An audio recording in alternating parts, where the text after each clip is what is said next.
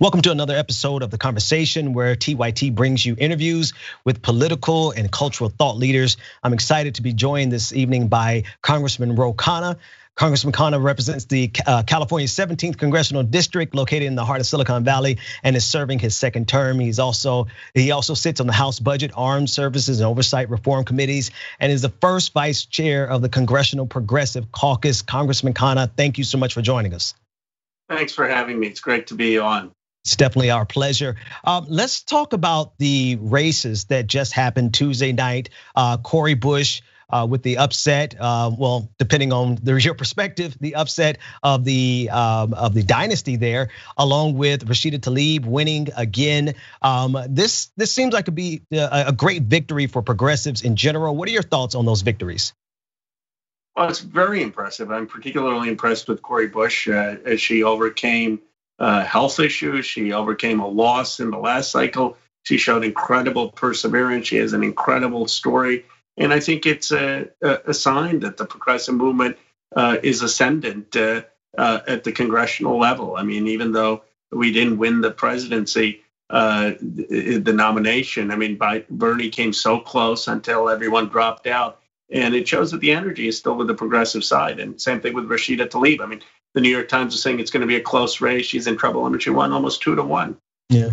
Yeah, yeah. There's a lot of uh, people who wanted to count her out because she had a well-funded opponent, um, and particularly because of the incident uh, where uh, she booed Hillary Clinton. But I think there's there's a place for these outspoken progressives now, and it seems like um, that that's a turning of the tide. Do you feel like the reinforcements have come in?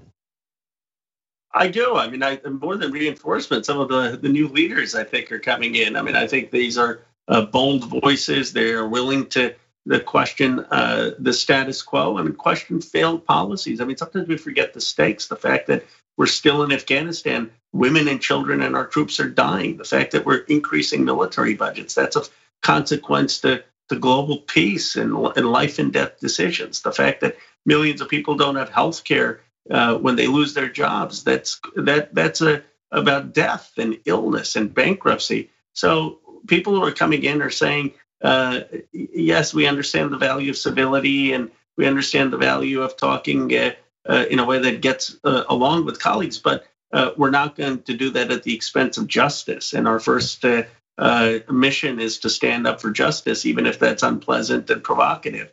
And I respect that. I admire that.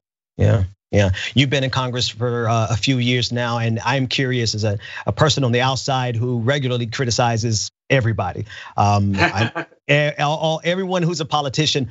My question to you is, go ahead. I'm sorry. Well, before I went on the show, I said, "When has he criticized me?" And I said, "I'm fine with that because I think we all, none of us are perfect. We all make mistakes, and I, I think that's great what you do because you have to hold all of us accountable. That's the yeah. heart of democracy." Yeah, I, I I criticize so much. I honestly don't know if I got around to you, Congressman Khan. but but I'm, not, I'm but, not, a big enough fish yet. no, no, you, you definitely are, and and I think you're the the perfect person to answer this question. You know, we on the outside we have these bright-eyed ambitions about what can be done in Congress, right? We uh, we have an unfiltered view, but from the inside, it seems like uh, on the outside, it seems as though when Congress people get up there, there's a sort of gravity, there's a weight that that pulls them ever so slightly from their progressivism and and then leads them to voting for the continuation and the expansion of the military industrial complex. Could you tell us briefly or take as much time as you need what goes on when a progressive gets there and then they are confronted with all of those institutional forces? What is that like?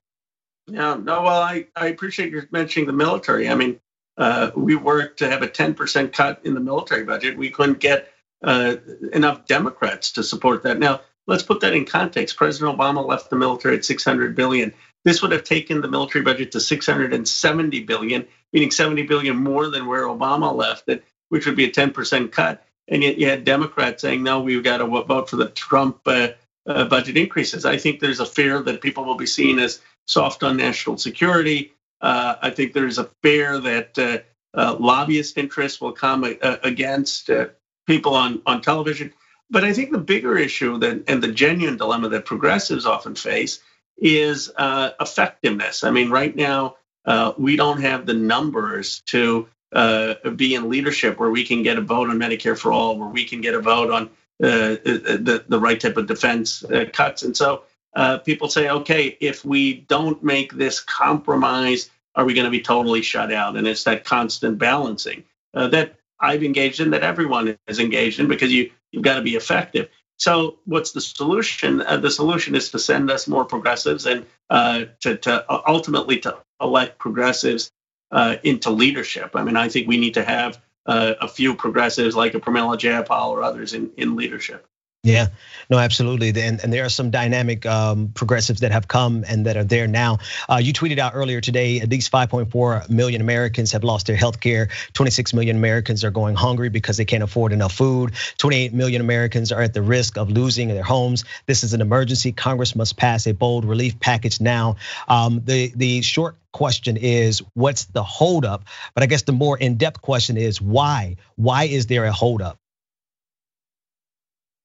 Well, the holdup is uh, McConnell and, and the White House. I mean, that's the, the, the truth of the matter. Uh, you know, they want to give $200 a week to, to people, and that, that you can't pay the bills with $200 a week. So there's no way Democrats can sign off on that. And uh, in this case, I actually do give the speaker credit for, for holding the line and trying to get the number higher. Now, uh, some of us in the Progressive Caucus said, no, this isn't enough, even the House bill. We got to give $2,000 a month. I mean, if the Fed can find money to buy junk bonds from corporations, how can we not find the money to give Americans uh, a, a, check? And I'm for a rent moratorium, but a rent moratorium actually hurts some of the small business landlords. I'd rather that we give people two thousand bucks uh, so that they can pay the rent and so they can pay their expenses, uh, and that we're helping Main Street, we're helping communities uh, instead of uh, just bailing out corporations. So uh, the the holdup is McConnell and Trump in this case, but uh, there was a resistance still in this in this town to the type of bold policies of getting everyone monthly checks uh, that we needed. And, and allow me to just uh, follow up on that a little bit. In in terms of the why, I mean, we we understand Mitch McConnell, we understand the role that Republicans play. I, I guess my question is is does the leadership of the Democratic Party understand what they're up against? Because it seems as though we engage in politics as usual. It's the it's the standard kind of politics that are happening right now uh, from both sides, quite frankly, in terms of leadership. But we're facing a crisis like we've never faced before. Like this is um, it's not often that you can look at a moment and understand that this is a historical moment. This is a turning point in the country, and yet our leaders seem to be engaging in politics as usual. So, so when I ask the question why, I, I, guess I want to cut to the core of the thinking of the leadership on the left, as well as well leadership in the Democratic Party, as well as the leadership and their perspective of the leadership on the right. Well, I don't think we've grappled uh, enough with the, the, the moment we're in, the crisis we have in terms of the healthcare issues and on, on racial justice. Uh, if, if, we did, we'd be leading uh, in our Democratic platform calling for Medicare for all. We'd be leading uh, in the Democratic platform uh, with uh, saying, let's get rid of qualified immunity for police officers and let's get rid of the current standard of force, which is unique in the entire Western of Western democracies. I mean, force should be a last resort when necessary, not when an officer thinks it's reasonable. So uh, I guess where I blame uh, uh, our our party legitimately is that we're not being bold enough, vocal enough. I think if we were out there fighting and made it clear that we stand for these things, and then we and then people saw that really okay, we're not getting anywhere because McConnell is blocking it, and our only choice was to compromise so we could get some money to the pockets of people. Uh, they'd be more understanding. But I think where they get frustrated is they don't see our moral clarity uh, and fight for what what really is needed. Um, with the time that we have left, I, would like for you to sort of address progressives um, in a broad sense. What would you like progressives uh, online, social media, organizers, uh, the organizations across the country, what would you like them to know in terms of the fight that the Progressive Caucus and the various members that are progressive that you have? Tell us what you would like us to know about the fight that's ongoing as a progressive in Congress the progressives are unified on some very simple points. One, that healthcare shouldn't be tied to your job. We need to expand Medicare to everyone, and that uh, that ought to be part of the party platform, like it was until 1980. Second, that we got to get out of these endless wars. Third, that we need a strategic cut in our military budget and not have more funding of defense contractors. Fourth, that we need livable wages, family supporting wages for people. Uh, and then we need massive investment in childhood education, uh, child care, uh, and free public college and vocational education. There's that's the core of the agenda. Now the question is, uh, how can we help make sure that our party leadership uh, pushes for those things? Because I think they're wildly popular with our base. Yeah, yeah. Repres- uh, Representative Khanna, thank you so much for your time. We really appreciate it. Well, thank you. Thank you for your voice. I mean, I think it's really important what you're doing. I uh, listen to your stuff and see your tweets here and there. So I I don't, appreciate it, and I, I don't listen too closely. You criticize me because I, I I think we need independent media voices yeah. and I, uh, pushing on on these issues. I mean, otherwise we're never going to make progress. Absolutely, we will definitely hold you to that. Thank you so much for your time. Thank sir. you. Welcome back to the conversation. I am Benjamin Dixon, and I am excited to be joined by none other than Professor Anthea Butler. She's Associate Professor of Religious Studies and Africana Studies at the University of Pennsylvania. She's a historian of African American and American religion. Professor, thank you so much for joining me. Oh, thanks for having me. Glad to be here. Uh, no, the pleasure is honestly mine. Like I was saying offline, like I've I have followed your work for many many years. My background, I came out of the Black Church, uh, the Liberation Gospel. Um, my first book was about church work, and so obviously that church and politics. So obviously that brought me into your orbit, into your work. Could you just give us a brief snapshot for people who may not know what you do? Tell us about what you do and why it's so important. Well, what I do and what I teach is I teach about the African American religion, about the Black church specifically. Um, I'm about to teach class this fall on religion from civil rights to Black Lives Matter. Uh, the person I trained with actually is a King scholar, so people don't know that a lot about me. But I'm also a historian. I work mostly on 19th and 20th century American religion and African American religious history. But I also have an interest too in African religion. So that's been an important part for me. And a couple years ago, I went to Nigeria to study prosperity gospel. Mm. So you know that's that's a whole other ball game. we could talk about the differences in the prosperity gospel and um, liberation theology, particularly as it pertains to politics, right? This isn't just a conversation about differences in theological, or rather theological differences. This really has implications in terms of politics and how we view politics and the role of government and how the government are, are working and serving the least of these. Can you help the audience understand why that distinction, liberation versus uh, prosperity, really matters, especially in 2020? 2020? It matters a lot because liberation gospel talks about, you know, feeding the poor, having equal rights, uh, being just, thinking about the things that Jesus actually did instead of making up things that Jesus did, you know, feeding the 5,000, all of that kind of stuff. And also um, it come out of the Catholic tradition, a preferential option for the poor. That means, in other words, right. when we start to talk about who should get money, who should be fed, who should be taken care of. We want to make sure that people have food. We want to make sure that they have medical care. We want to take care of the whole person. It's not just about abortion, right? Because right. this is the kind of thing you hear about. So this liberation gospel is about giving things to people and not to be ashamed of being poor. The prosperity gospel, on the other hand, says, you know, God wants you to be rich. Mm-hmm. And if you aren't rich, you aren't blessed. And therefore, they don't care about the poor. If you're poor and you go to a prosperity gospel church, they're going to say that God did not bless you. They're going to look at you askew and tell you that there's something wrong in your life and you must have sin. Mm. And the more prosperous you are, or as I like to say, the more you thieving from people who don't have money, that means that you are blessed. And God must be high, you must be blessed and highly favored, as people like to say all the time, which I hate that phrase, by the way. it's I, I often say I'm blessed and highly favored, but I usually say it tongue in cheek. I know uh, for that exact for that exact reason. So these distinctions really matter, and and with the population of Christians in this country, um, the whether or not God exists or the uh, or any of those questions kind of become immaterial when we talk about electoral politics, especially when we talk about evangelicals, Donald Trump, the power of the evangelical movement, the rise of the evangelical movement of Jerry Falwell, the moral majority, and the impact that they have had. You know, could you draw a line very quickly to help people understand how it is that there's just two totally different vantage points between how someone like you or myself views the role of Christianity or faith in politics and evangelicals and how they can lead themselves to vote for somebody like Donald Trump? Well, basically, I could sum it up in one word racism. racism is the key. And this is the thing that nobody wants to talk about with evangelicals because they just all go, why are they like Donald Trump so much? It's about race. Whether hmm. we're talking about the 1950s and the Billy Graham, the 1970s with Jerry Falwell. I mean, most people forget that Jerry Falwell was for apartheid. He hmm. didn't want to do anything about South Africa in the 80s.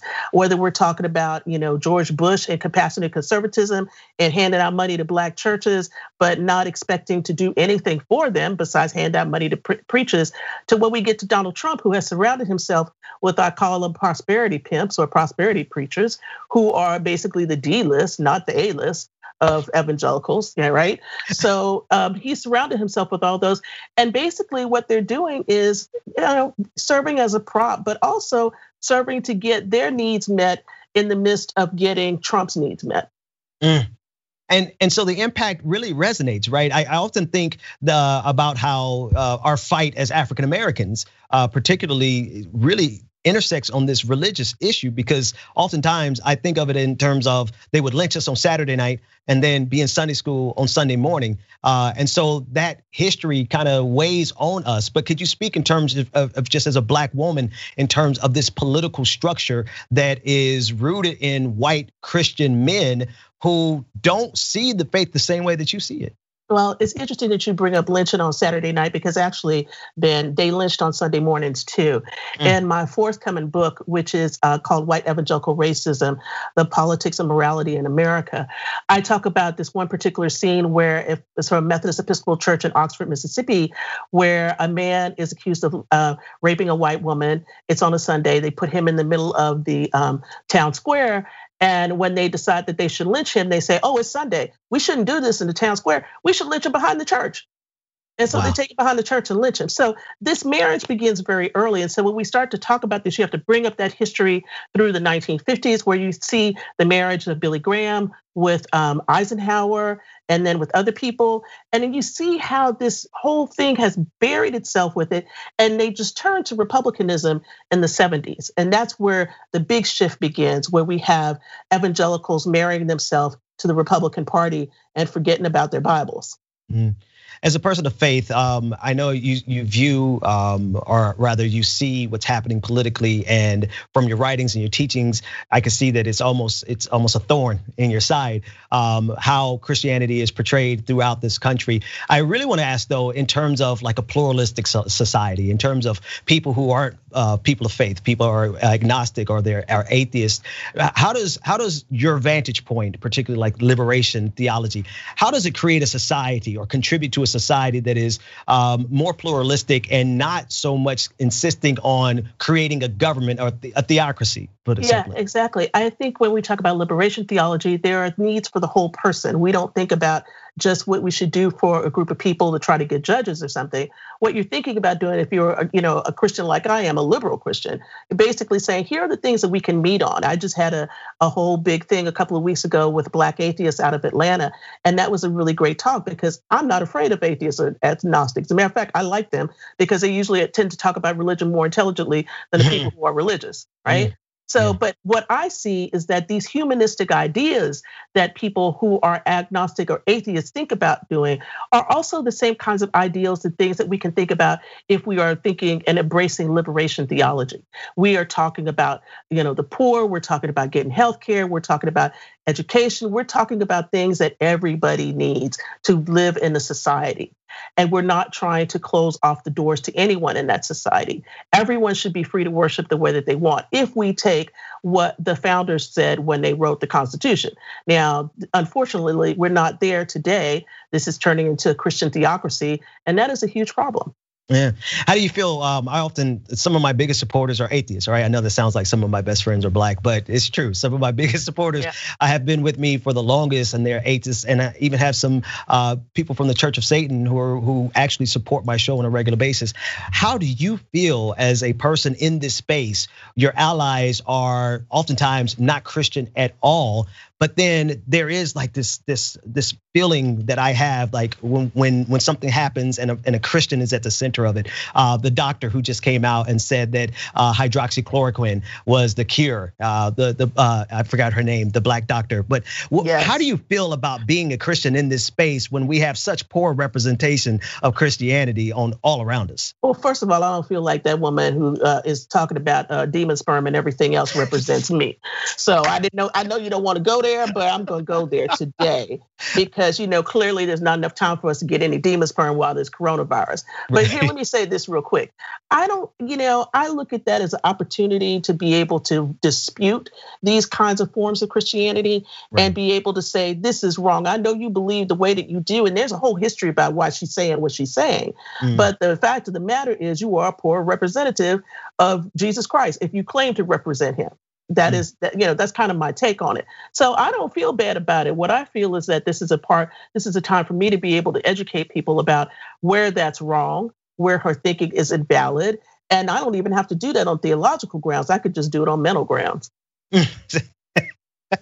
that's why I've been following your work for so long. You you got to slide in those those points that are cut right to the core of the matter. We only have a few more moments moments here, but speak to the future, right? You mentioned like the humanist view of a lot of atheists and agnostics, but speak in terms of like a a, a future um, not grounded in faith so much, but informed by your faith. I think that future informed by faith is one that we start to care for each other. Coronavirus is not teaching us anything right now is two things. One is, is that you have to take care of your neighbor, you know, as you take care of yourself, and that's wear a mask, right? But the second part I think is is actually even more important is that we we are just crossing huge thresholds in terms of death in the last six months. And so I think this whole issue of faith is really going to change because people have not been able to grieve the way they need to grieve. They've not been able to do what they need to do.